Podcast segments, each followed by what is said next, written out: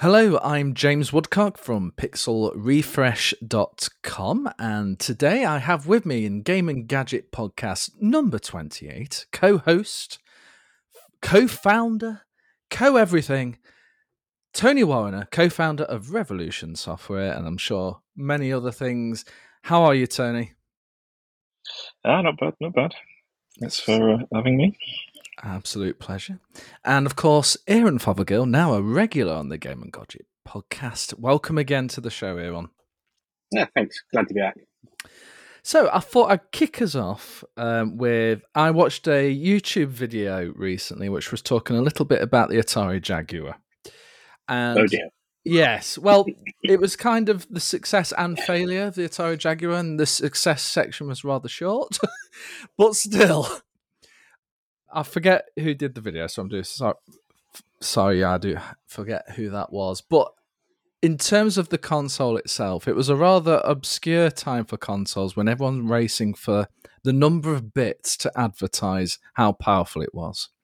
So when the 3DO interactive was around, that was the 32 bit. That was just after the 16 bit era of the Mega Drives and the Super Nintendos. And then Atari came along and went, well, hold on a minute. We have the 64 bit Atari Jaguar. Of course, big fanfare, lots of little previews, a very, very strange looking controller with a keypad and sort of overlays that will go over the keypad, which reminds me very much of my Intellivision, which came out in 1979 originally. But regardless, this was in 19, I think it was 1993, if you're in America, and about 1994 in EU. But the big thing about 64 bit, what intrigued me of the whole video, regardless of the success and failures of the console, was this one fact alone. They had two very powerful processors in it called Tom and Jerry, which were the sort of affectionate nicknames for them. But they also included a Motorola 68000, which would have been in the Mega Drive and many, many other devices of that era. Not on the Mega Drive, it was one of the main CPUs, and then it would have been offset by other things. For the Jaguar, I think it was meant just as a bridge. And it was meant to be a Tom and Jerry chips that were pulling all the heavy weight and providing the fancy graphics and audio, etc., etc. However, not all developers found the Jaguar that easy to develop for, so they thought, "I'll oh, forget these other chips. I'll just program for the Motorola 68000." So unfortunately, there was quite a number of titles that certainly didn't push the Jaguar. This reminds me very much of the early days of the Sega Saturn, folks. Didn't push it very hard, and of course, that first six months to a year is absolutely crucial for any console, particularly for you're boasting your 64-bit power to prove that you're dominant compared to the rest. And unfortunately, maybe the exception of a few games, Alien, I think would have been, uh, which is ironic. Me and Tony have been talking about aliens on another subject earlier. That was one of the few games that really pushed the system, but it's really hard to find many others on it that really did that. And if you're trying to say, hey, here's Atari, we've done 64 bit, you need those games. It's all about the games. Ooh. And as someone who's actually experienced the Jaguar, Aaron, what are your memories of the Jaguar? I mean, was it that much of a pain to develop for? I mean, was there power there to be had? Yes and no. I mean, I I jumped in on it. It's been going a year or so in the in the UK by the time I jumped in, and I joined Electric Spectacle at the time, who'd already been working on the Demolition Man board, and the, there was lots and lots of issues with, I think, kind of working with Atari on it. The, the, it was actually a 68020 variant, and it was sort of a budget variant of the 68020. And one of the issues we hit partway through working on, I think, I think it was while we were working on Demolition Man, we hit this one, that one of the instructions of, on, on the on 68K instruction set didn't actually work. It was an actual hardware fault where this particular variant of an instruction, it was like an RTS or something that was just, if it was in this particular scenario, did not work. and and it's like we were getting constant bugs coming up with this particular bit of code that just would not run, and with, I'm literally hand stepping through it, and it's like this should work. There is no way this should fail, you know. And the debugger is saying, but so I I went back to my really old school techniques of let's have a look at the hex and see what it's actually chucking out from the compiler, and the compiler's doing it right. That is the right code. We're checking, you know, reconverting the hex back into the assembly. Nope, that is the right code got onto Atari and said, hang on a minute, there's something really weird going on. And they checked and go, yeah, it's buggered. there's, there's, there's a, we have a problem. It's that, it's a, like one in a million using that instruction in that particular combination. It seems to fail. So yeah, it was weird. So there's little bits like that that were off-putting. The tools were awkward because you're basically using um, or not an ST. What was the ah, the post ST ST? Forgot what it was called now. Where, oh, the Falcon. That was it. You were using a Falcon as your your dev kit kind of thing for it at one point. So that was the you Atari to, Falcon, wasn't it? Yeah, that's it. Yeah, and and you had I, I, I mostly ended up working on the DSP side of it because that was actually rather nice, and that was proper parallel coding for parallel processing. You know, you, you actually had two you had two simultaneous columns of assembly language that you actually could interleave. So rather than modern day threading stuff where you write your threads and you lock, and, and the idea is that everything's interchanging between your threads, but you're still writing them as a single column of code. On this one, you actually can write two columns of code that are running parallel. and that's a bit that's a bit tweaky, isn't it? it was a bit wacky and I loved it.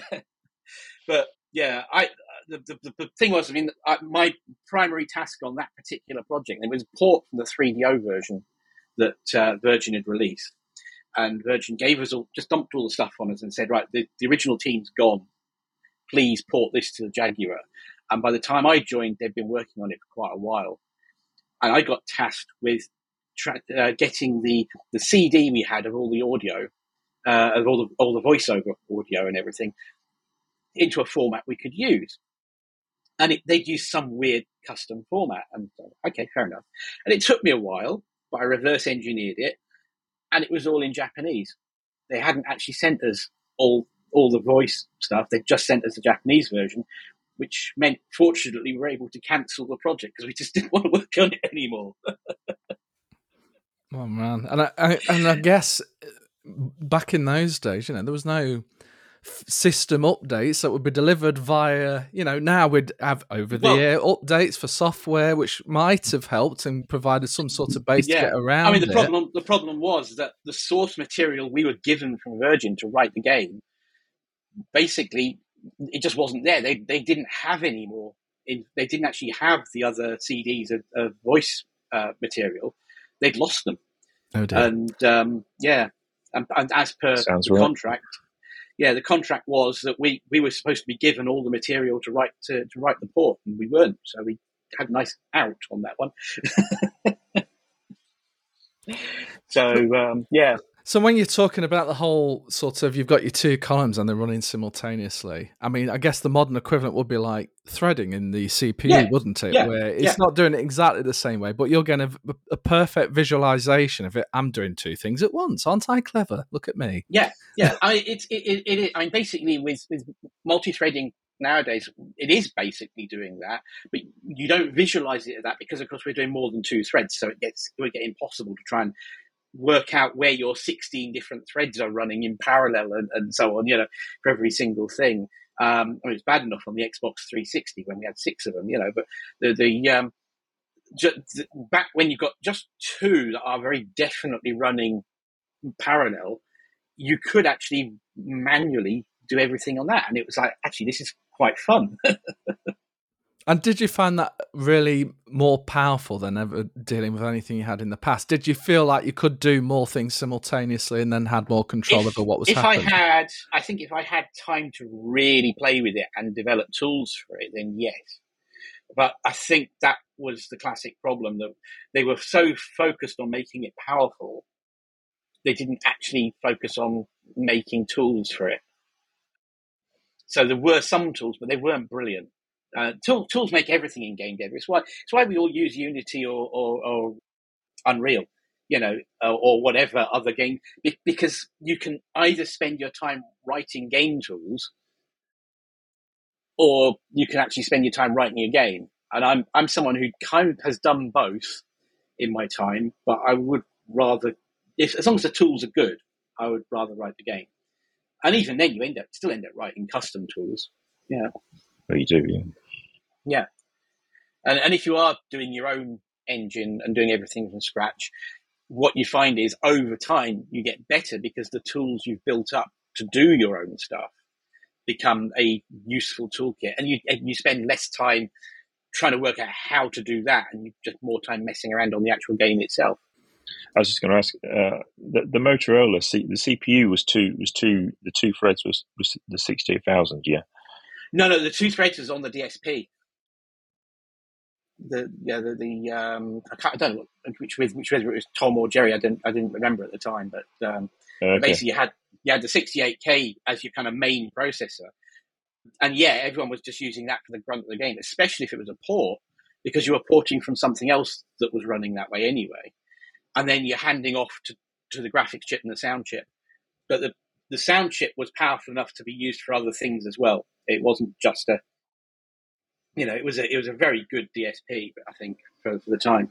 But you're saying pe- people weren't using the blitter because it was too much trouble to learn it, so they were just using the oh, processor. Oh, they were using the they were using the blitter, but the problem is, as with anything like that, if you're not doing something that the blitter is specifically designed for, like chucking lots of sprites at the screen, you kind of can't use it. So, for instance, if you're doing yeah. a two and a half D, you know, uh, Wolfenstein type thing, like which was what the um, what was going on on with uh, Demolition Man. You're going through these semi, you know, fake 3D environments. It didn't. I don't think that we ended up we were using the blitter properly for that because it wasn't that practical.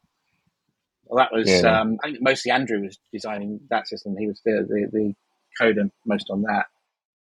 Yeah, well, the Motorola's were good chips though. I mean, um, when we you know we never had any in our stuff that we did that was sixty eight thousand. It was always there's always plenty of CPU, you know. I mean, I, I always yeah. like the ST because because there's no blitters to, to screw around with. You know, it's just uh, it's just like here's the CPU, here's the video RAM, off you go. You know, that's, yeah, that's my kind of machine. Yeah. Again, it, it gets back to the whole you can focus on writing the game part versus the oh, isn't this cool? Kind of oh, hang on, I've got to spend a day getting this thing up and running. You know, kind of thing. Once you've got blitter chips. And again, a custom chip that does cool things is great until you try and do something that it isn't designed for. And that's where I think actually the audio DSP on the Jaguar, because it was really just a digital signal processor, it, it could do a lot more really because it was a generic DSP. You know, it did a lot of sound stuff, but potentially you could throw some maths at it and it'd go away and do it like, like we do graphics cards nowadays, you know, with GPUs potentially. Yeah, yeah. It's funny, isn't it, our over console history and indeed computer history. If we look at something like the Commodore 64 and the 128, the 128 came along and it was a little, it was quite a bit more powerful than the 64 in some ways. But because it was backwards compatible with the 64, developers were like, well, there's a massive market for Commodore 64. Why target the faster machine? Uh, we'll just put 64 slash 128 on the cassette and it'll be fine. and that, well, and that, and I can understand as a developer creating these games because I've been using the 64 for these number of years. Maybe I don't want to touch the new platform yet. They haven't got a big enough user base. So you you're hoping as the owner of the machine, I'm going to get the latest and greatest, and all these games are going to come out optimized for this machine. But the reality, the economics of it, don't work out that way so often. Hmm. And you'll notice that uh, with more modern consoles, while some of them are slightly backwards compatible, it's kind of even it, anything new on it is it's very much made as a no, this is not going to be completely backwards compatible. So you have to write new games for it, and likewise, as a person buying it, you're expecting new games for it. You're not, you know, although again, half half the stuff you end up playing on it is ten, tends to be your retro titles or your older games from your back catalogue anyway. So yeah, it's it's a, I mean it, it's back to the old um, numbers versus usefulness thing, uh, and this is across many many things have been done like this. But it basically all that bunch going on. Oh, it's sixty four bit, it's sixteen bit, and so on. Nintendo are there just going, it's a new Zelda game. Woo! Yeah, Sold. and people exactly and, and people are more likely to go i can see why i want that because that game looks fun versus this has lots of large numbers on it Yeah, Nintendo for a very long time were just look at all these accessories that comes with it to give you a new gameplay experience rather than this Mm. is a 12 teraflop powered machine. They don't go down that line at all. It's all about the accessories and the gameplay mechanics that you could get with this. Yeah. The, the, the main slip up of Nintendo was, of course, the Wii U, which unfortunately decided to call the Wii again. So everyone Yeah. thought, uh, well, it's a Wii. I've got a Wii. Why do I need the Wii U? What's different? If they'd have called it a different name, who knows what might have happened with that Mm. console? Then again given nintendo's naming standards at the time they could have called it the poo and then would have been even worse but Well, I must admit, when they called it the Nintendo Wii, because I think it was wasn't it codenamed the Revolution or something at the time, and then all of a sudden the announcement came, and we have got the Nintendo Wii. And Wii? Are we kidding? Are we really going with this? Surely they've tested the translations in other markets to understand we mean something else here in English, uh, but no, they went with Wii, and you know, for all its mocking, it sold phenomenally well with its Yeah. bundled game, and probably most people didn't buy any other games; they just played Wii Sports, and that was it. Mhm.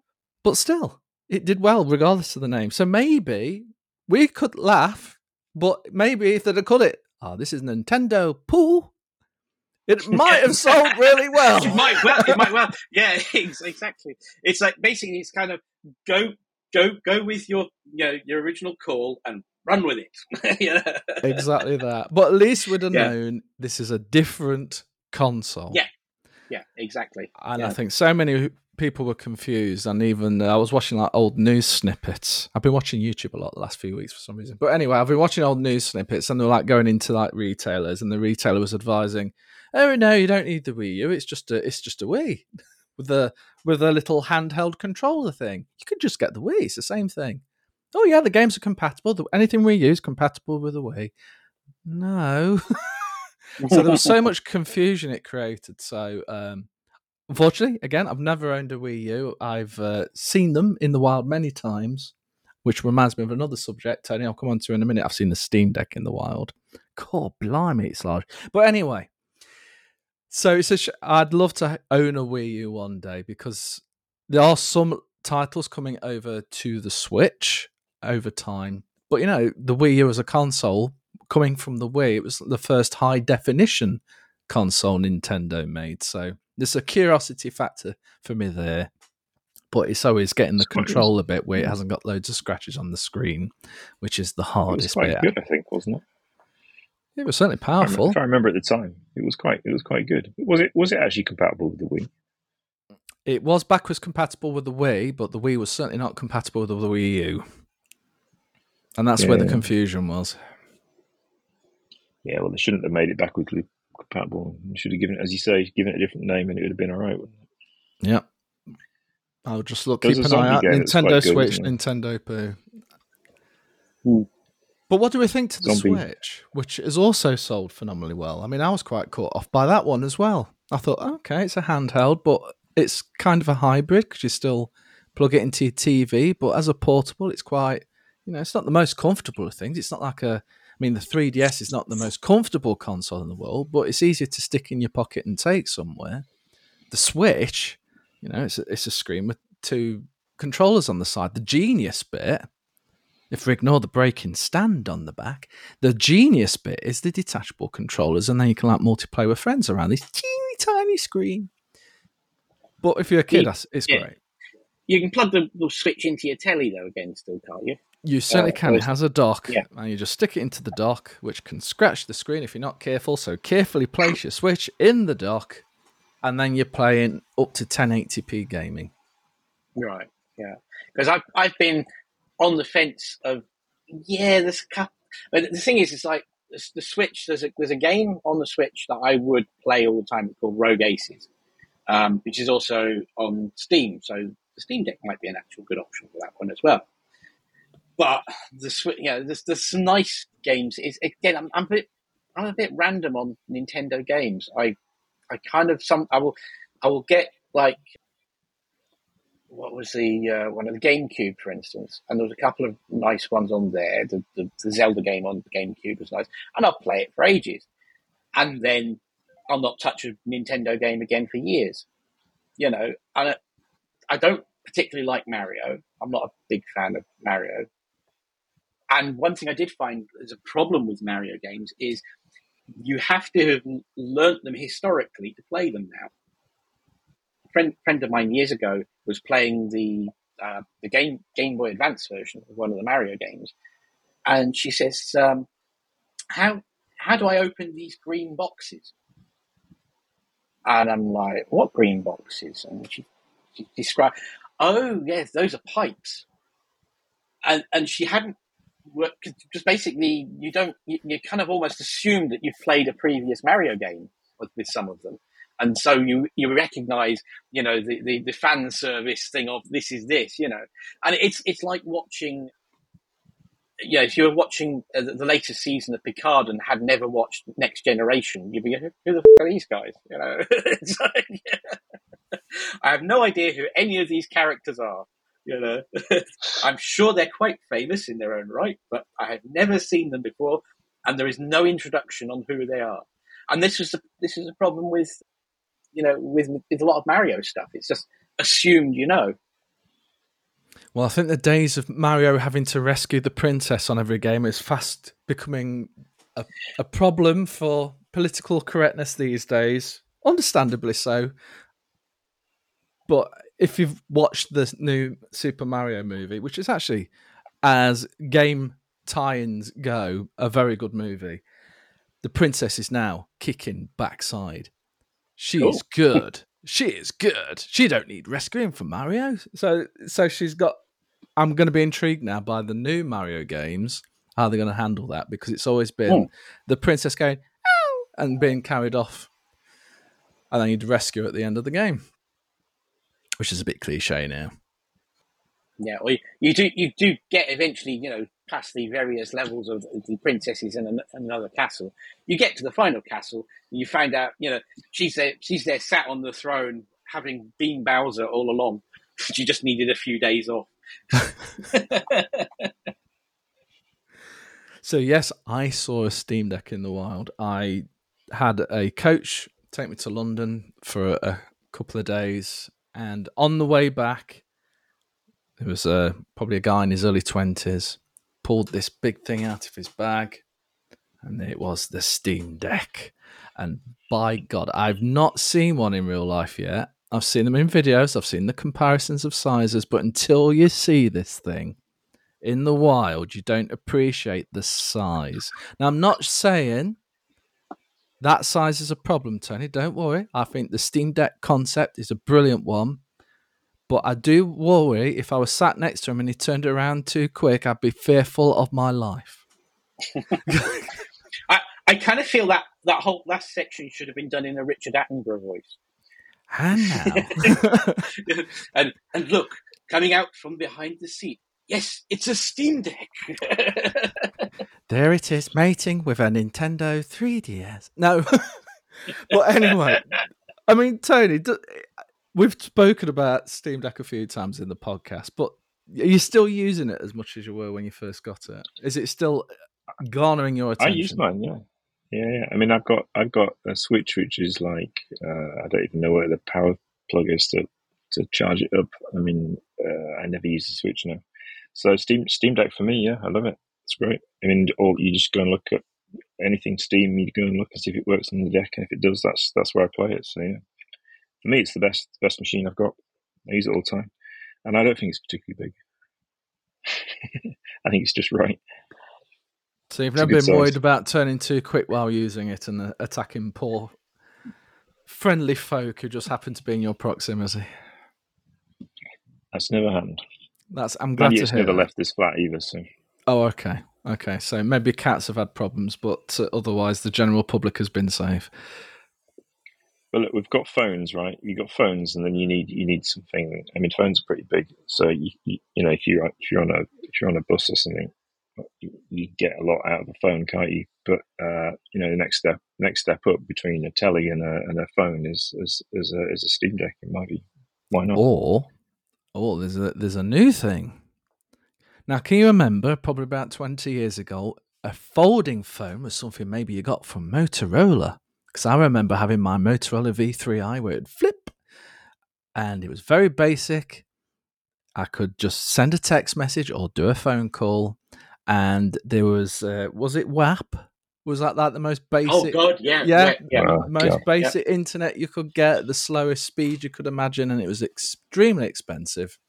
Would you like to download a ringtone? Connect to your WAP, and it will cost you goodness knows how much, and you'll regret it instantly. But still, on your new phone, it was something intriguing to try. But that was folding phones then. But now there's been a big push for folding phones. Samsung's well into it. Motorola have gone now into the good old folding phone because OLED screens now you can have like a foldable version of an OLED screen. And although you can see the crease, and I think it would annoy me being able to see the crease, it's interesting now that we've got another form factor of phone, which does make me wonder one day what Apple's going to do with this if they even approach it this way. But for the Android among us, and there's a Google Pixel phone with a folding screen as well, it's kind of here's my phone. It's got the front screen, which is like fairly phone sized, particularly on the new Google one. And then you open it out, and it's more like a seven inch or so tablet. So it does open a lot of questions. But do you guys think you'd ever consider a folding phone? Personally, no. Now I'd have thought I'd have thought you'd have been all over this, like thinking, "Oh yes, I could flip the- it the- open." the- and that.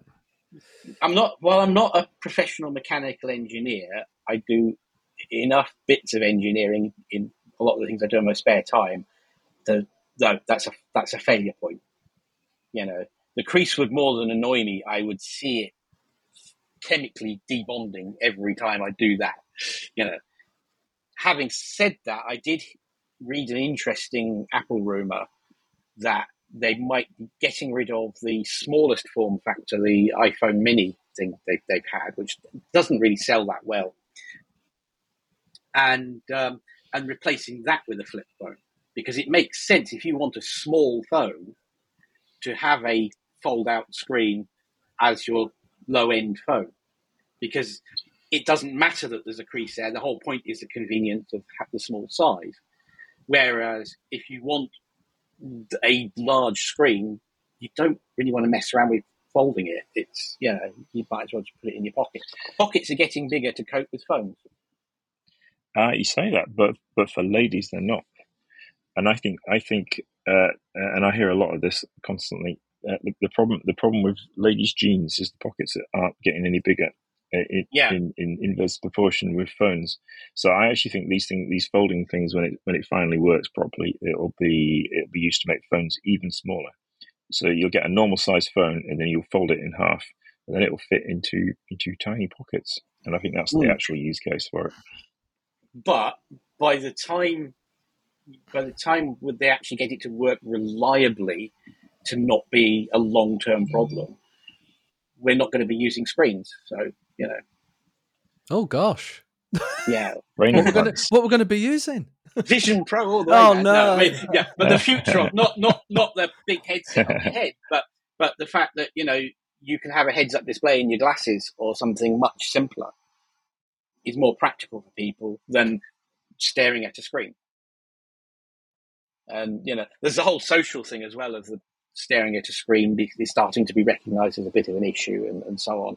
And there's a ultimately screens are not ideal for for for the best interface, but the problem is the technology isn't there yet to replace them. Ultimately, they're already doing the whole projecting directly onto your eyeball kind of thing. So um, you know, the the by the time it gets to Star Trek levels, the fact that it's quite funny because Star Trek they have things like the you know the iPad and and the you know the flip phone and everything like that as a this is the future, and they were ahead of the time in terms of predicting it without realizing it. But actually, by the time that comes around, you won't need screens. Uh, um, it'll either be you know projected directly onto your eyeball or just tapped straight into your head. Oh gosh! I mean, I love technology, but the It's idea a- of something a- tapping straight into my head or having The- some kind the- of yeah. chip or no. Yeah, the, the the the um. I mean, this is you know like Black Black Mirror's latest season's gone a bit weirdly retro and not actually techno, which was one. Of, you know, the whole th- point of Black Mirror was the fact that here's here's a little bit of technology and this is how scary it could be. And for some reason or other, this season they just went backwards on that and just went did some retro episodes. But uh, but that's the sort of thing that we, we have, a, you know, you think the social problems of people staring at their screens are scary. Just think what it's going to be like when the data is projected straight into your head. Yeah, you're just you're just walking around and a big ad suddenly appears in front of your face. Have you Oh, been yeah. in an Oh, accident? yeah. That's not your fault. Yeah. Go I away. have now. I have now because I just tripped over watching your advert. exactly. I just that. walked Exactly into the, just stepped off Yeah. the curb. Thanks very much. yeah. So the Vision Pro, you've brought it up now. We've got to talk about it. It's a three thousand five hundred dollar headset. Now, granted, this is not meant for the mainstream. This is meant for Pro. like super keen early adopters, are like all into Apple, have the disposable income. Uh, developers, they're interested in something new, and I use that with some very Well- careful caveats here because a lot of what they're doing isn't new. Go on. It's a dev kit, isn't it? yeah. It's, it's, a very but it's not just dev kit, that. yes. It, it's the word pro at the end is a very important bit here. Nothing individually on it is new. The combination of all of them together in that way with the software, everything tied in, it's classic Apple stuff. Nothing individually is new, but the whole thing packaged together is new and it's kind of done properly. And there's a lot of people going, oh, but you, yeah, it's not going to be great for playing games because of this, and it's not going to be great for VR games because of this. Yeah, be, because that's not what it's for. And the pro bit is the telling bit. They will sell every single one they can make um, because you'll have Hollywood producers uh, and so on can visualize. I mean, I, I, there's a, a really great uh, app called Previs Pro that I, I helped on a few years ago. It's it's done by uh, they, I think they stopped calling themselves Second Verse now, but basically it's the guys who were uh, were running Preverse, uh, which published us years ago. And what Previs Pro does is lets you on your iPhone um, make uh, your your your uh, script, you, you, your your uh, what's it called, uh, storyboard for your for your film, which is normally a very time consuming task for making a proper film. Is writing all the storyboard and developing it, and it lets you make it up in 3D and in fact use AR to actually walk through a scene uh, and stuff like that, and and say, oh well, I need you know. You know, basically, Mr. Hanks needs to be over there, and you know, Winona Ryder should be placed there, and this is where we'll have the camera, and it will be this particular view. And they're already looking at the, you know, things like the the, the vision, you know, the the the, the um, thingy pro, and and and going, yeah, imagine that with a Hollywood producer who just can, can literally plan his film and be already walking through the sets before the film even goes into any sort of production. But you what does the Vision Pro do in that scenario that some of the other VR headsets don't do? It does it without getting in your way and you're not having to waggle adapters around. You know, That's funny, isn't it? From Mister Dongle Apple, isn't it? we don't need Well, all these again- adapters. uh, well, again, most of the time you don't need them unless you're using retro technology with them. That was always the thing with dongles. Yes, that's Well, that's, yeah, that's, yeah. that's true. Yeah, but retro I mean, was also the current technology of the time. they were pushing us far ahead. Yeah, well, again, it's, it's, it's like I mean, the, I think um, at the moment, like for instance, on my MacBook, I, I have an Ethernet adapter on it, uh, Ethernet to Thunderbolt, because that's the way I can get the absolute max out of my gigabit ether- internet. But I can still do 600 megabit just using Wi-Fi. So I don't need it. It's just I can max it out if I need to. You know, if, if I'm if I'm uh, doing, doing a, basically if I'm, I'm working on a, a big project and need to pull data really fast. One thing I did really like about the Vision Pro was the little dial. Mm. So for the AR, the augmented reality, we can actually see the surroundings around you, not completely immersed in what would be normally classed as the VR part. So I can see the room I'm sitting in if I turn the dial one way, but then I can incrementally turn it the other way and then start slowly immersing myself in the VR world. Now I thought that was pretty neat. Some of the demos were interesting, but it's not I haven't seen before elsewhere. Like uh, you Well- can watch a movie on a hundred inch screen. Well, you can kind of do that already. the, the, and the cool the cool stuff will be what the actual developers come up with by the time it's released. Because remember, it's not released yet. It's just this is a preview. And the the couple of the, the cooler bits on it were the fact that if someone walks into your into your room, it will add them in. So you're not suddenly surprised by someone tapping you on the shoulder. And likewise, if you bring your hands up, they suddenly become part of the scene. So again, you, you can interact with it a lot better than you can with current sort of VR stuff. Is is the, the theory anyway? yeah, So there's a lot of things like that. The the killer app for it that from what I've seen so far is the the 3D video recording um, and, and playback. Uh, and as long as that can be output to another 3D TV sort of thing, this is why 3D TVs failed. There just wasn't the kind of cool way of using it, kind of thing. You had to rely on the film companies. And I jokingly said when it was out that this is the porn adoption feature. You know, because while there are 3D video cameras available for people to use, the, it's it's the whole kind of thing of you know how the, there's a thing of the porn industry has a habit of suddenly spotting something technology wise and adopting it, and then everyone ends up adopting it because there's so many of them being used. Uh, you know, basically VHS versus Betamax. That was one of the, the, the critical points on that one, and um, even FireWire with the, the digital video cameras with FireWire that was, that was suddenly took off because of that. But suddenly you don't have to use a, an expensive film camera to record your home movies. You you can you can use a cheap little video camera and and it dumps it straight straight to your your MacBook. You know, it's like wow, that's really cool. And uh, anything like that, where suddenly you can cut the cost of an amateur movie and and have this cool feature is something that can get adopted very fast. You know, so, absolutely uh, granted that they've brought a lot of hardware technology together.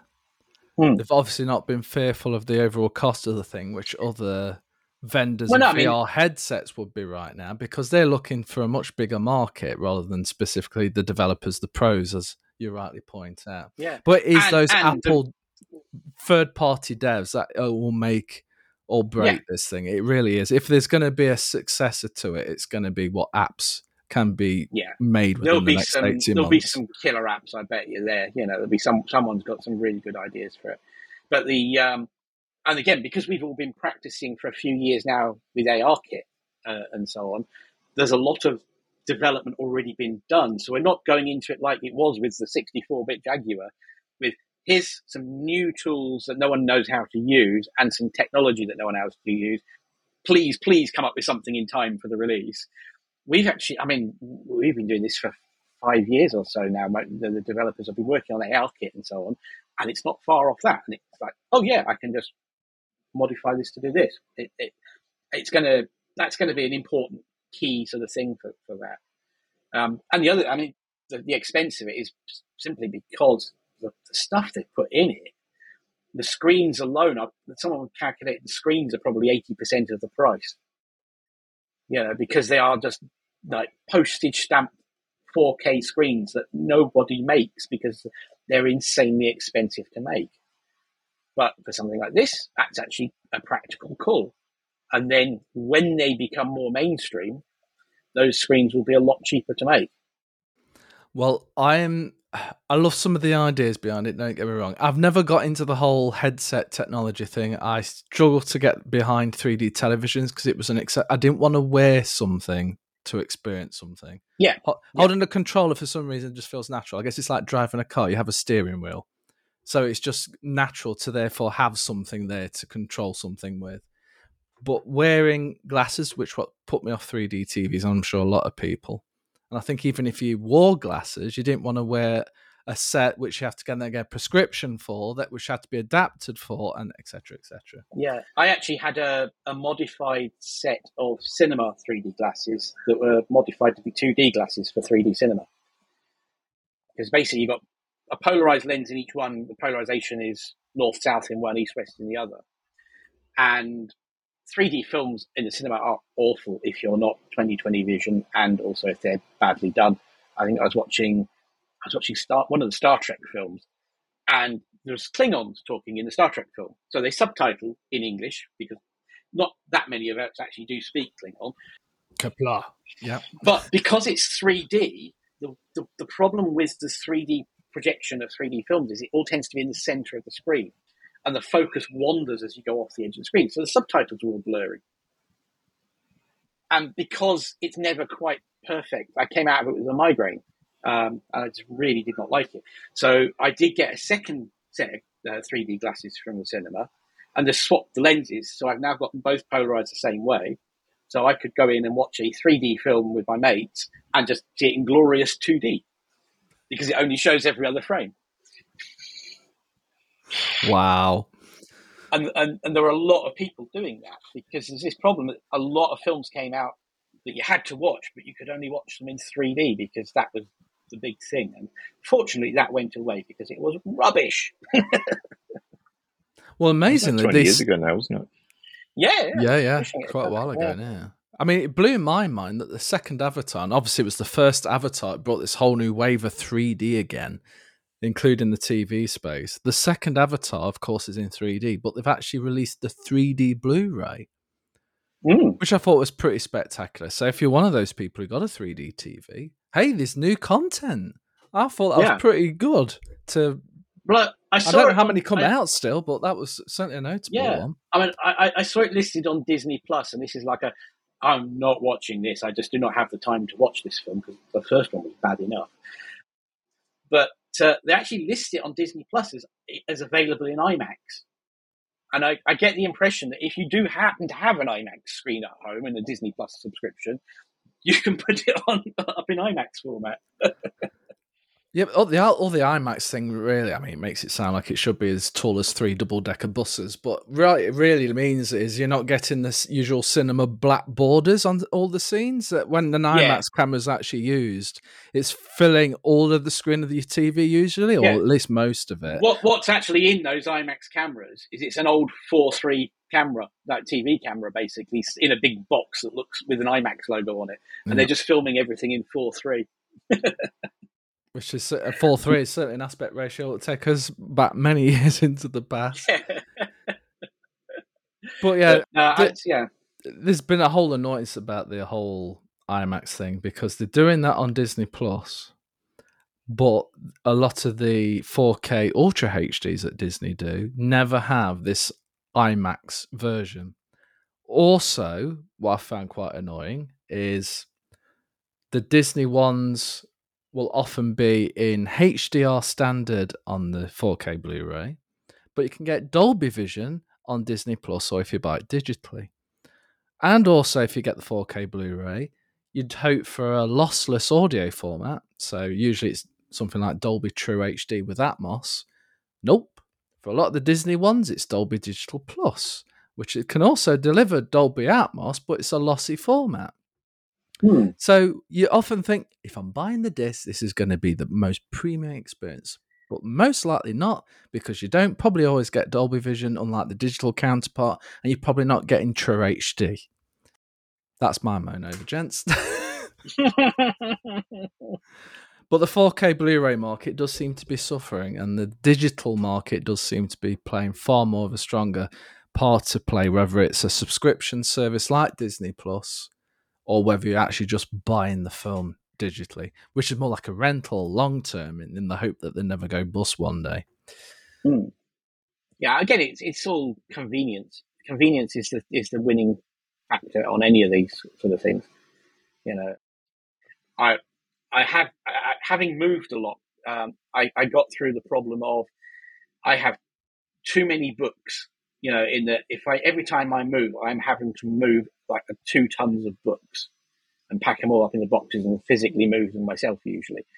And CDs I never play because I've already ripped them to, to you know to, to MP3. DVDs that I never play because I've either already ripped them to, to, to MP4 to play, or more likely I've already got them on a streaming service. You know, and, and they just take up space, and space is something that, that is the anti-convenience nowadays. Whereas I can I can just search for it, and this that's the only thing that bugs me about Netflix. Netflix is the only streaming service that will not allow it to link to, to TV Plus. So all the other streaming services, I can go to TV Plus and search on it, and it will actually give me, yeah, this is on Prime, this is on, you know, this is on Disney Plus, this is on so on, and it will just take you straight to it. Netflix, because they don't like Apple, won't do that. They won't let you do that. So, you know, but Net- Netflix is busy kind of shooting themselves in the foot on annoying their customers anyway. So. They are indeed, and that's the problem. The problem with these streaming services, they keep stop the you know, they license stuff for a bit and then it'll disappear. So we Yeah, actually gone back annoying. to buying stuff. We're buying Blu-rays Yeah. now because we don't Oh, trust right. anybody anymore. Yeah, I mean, in fact, we'd, I, uh, and I will buy 4K discs if they're not stupidly expensive, which they usually are. So I think 4K is only failing in the market because the discs are too expensive. They should, they should, they still there's some sort of 80s sort of mindset somewhere saying, oh look, we can charge a premium for this, even though they only cost tuppence Yeah. penny to to print them. You know, so you know, Well, fixed the prices and, and, and 4K would be fine. yeah. Generally, it's twenty five pounds for a new four K Blu-ray disc. Yeah, whereas if you buy it digitally, it's usually about fourteen. Hmm. Yeah. So I mean, you know, the cost of goods is only is only, as I say, a penny. So, but it's just a rip off. But it, the, Yeah. the- I think I think there's pushback against streaming services actually because there's stuff you just can't trust it; it just disappears. The amount the amount of songs Yeah. I've got, I used to listen to on on Spotify, and, and now suddenly they're all dropping off my um, my my my four million song long playlist that that because there's some licensing agreement somewhere has expired. You know, screw Yeah. all that. I'll go back to buying them on, on discs. Thanks very much. I mean, there's um, uh, what's it? Star Star Trek Star Trek Prodigy is one of the ones on Disney Plus that's been canned. This is the other one that bugged me. Netflix has been more of a problem with this. You get into a series and they can it because it wasn't in the top ten within a week of it launching.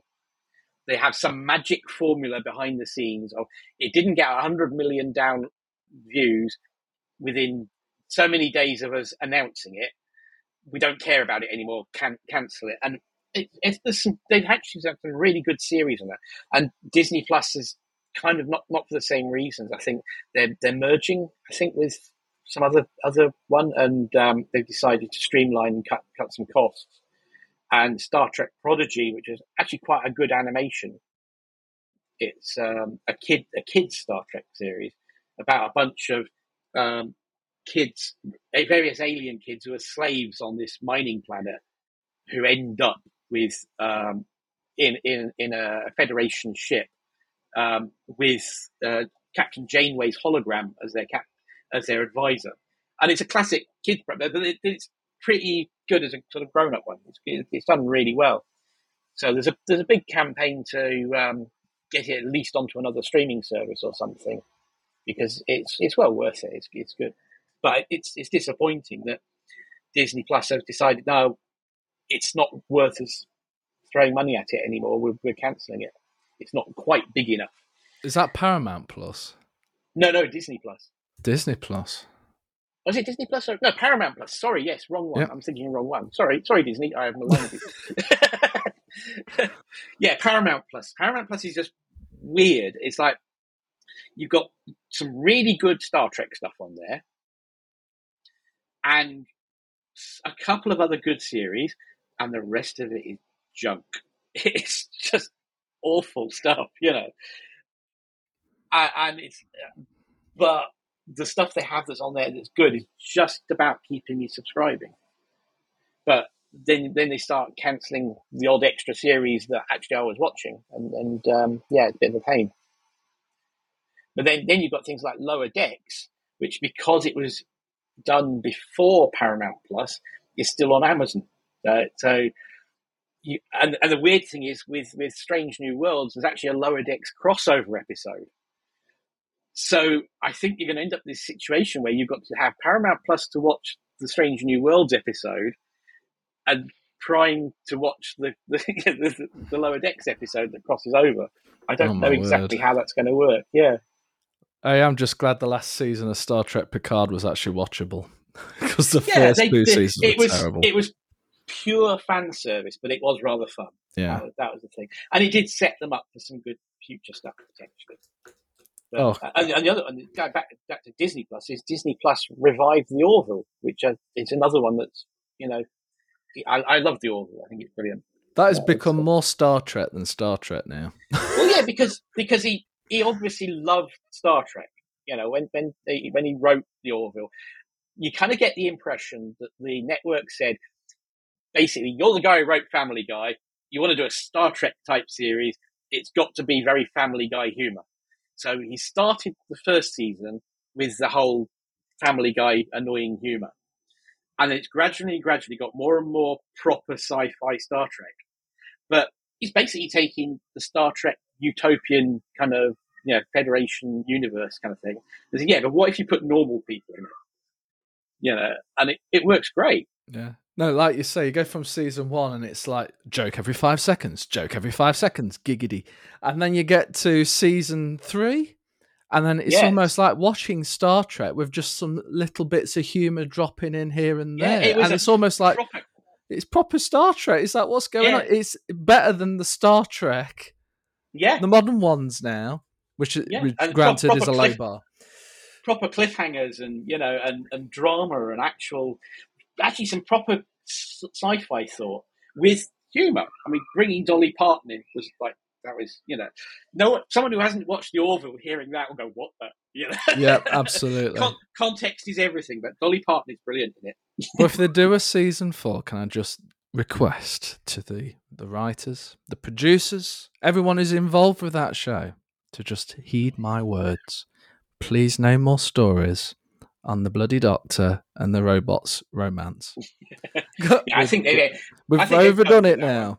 One episode was fine. We didn't need what was it, three, four, five? It feels like episodes where we keep delving back into their relationship, which is a bizarre thing. Tony, I would say watch it, but you'll probably bash me with your heavy Steam Deck, so I'll probably not recommend. but I uh, have no idea what you're talking about. All Yeah, you you're- need to know, my friend, is that they spent far too many episodes with a love interest with a doctor who is full of emotions, and then this robot who's got none. And he has no concept of romance. He wants to do his best logically for this lady who has whatever the equivalent. It's a bit like Data in Star Trek when he was having his early Well, romances and, and, and blah, both, blah, blah. both of them are back to the original I, Robot stories. There's actually stories in I, Robot that actually obviously influenced all of these. So, so the, you know, there's um, you know, it's it's it's a classic um, you know trope of robot sci-fi kind of stuff. Um, Absolutely. from from way back. But uh, no, no, it's it's well worth. If you can make it through the first series without being too annoyed, it's very good. Yeah, and there are there are great characters in it as well. They've, they've done a great job on on the characters. Indeed. Absolutely. And it's interesting how we've been talking about the whole digital and the physical thing when it comes to media. I'm kind of using both. So I was up until very recently signed up to Disney Plus, but there's only so much Disney one man can take before you Disney down.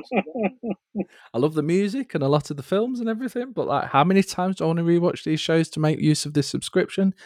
I'll just buy the 4K Blu-ray because you can get them for about three quid if you keep an eye out on Amazon. You got it forever. Which is why I know about the Dolby Digital Plus thing and the lack of Dolby Vision. But regardless, I then also, of course, have Apple Music for my streaming music. I love Spotify's interface and compatibility, but it's still not got bloody lossless audio. Come on, Spotify, you announced this. What was it, 2021, February? Um, so I've got Apple Music for that. And then I've got my physical 4K discs and all my Blu-rays, my DVDs, video CDs. Hell, yeah. Oh, no, yeah, video CDs are ripped for use on my Plex server. So I've got 18 terabytes of storage just with movies and music on there, which and music's been ripped losslessly from CDs. And that's like my own media storage. But then, of course, to be sure, I've had to make sure I've got a backup for this 18 terabytes. I've had to have another 18 terabytes to mirror. And it's like, God blimey, how many years of subscription service could I have had for this? Instead of, but at least I know it's my content. It's always there, unless the bloody Plex server dies, which it ha- did do recently, but that's because the hard drive failed internally. But that's another story. But still, at least I know it's my content. It's sat there. I can stream it. You know, if I'm in another country, if as long as my internet connection there is okay and the path to it, I can watch any of the movies I've got, listen to the music I've got. If they supported the modern photo formats, I'd watch all my photos on there, but they don't support the latest. Mm, so annoying. But anyway, that's another podcast on itself using Plex. but still, you know, you can sort of dip into all these universes and get pleasure out of it. But it does take a lot of sort of experience and training to like experiment with these things. So quickly going to a- Apple, use Apple Music because they're lossless.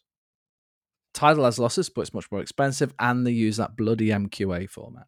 That's another conversation altogether as well. But um, I do use Apple that their movies. So often their 4K movies will drop down tremendously in price. You can get for three or four quid. And maybe on 4K Blu-ray, it's still 15, 18. And it's like, well, it's it's not a blockbuster film. There's not a lot of things moving around where it might affect the compression. I'll buy it for four quid. And digitally, that's absolutely fine.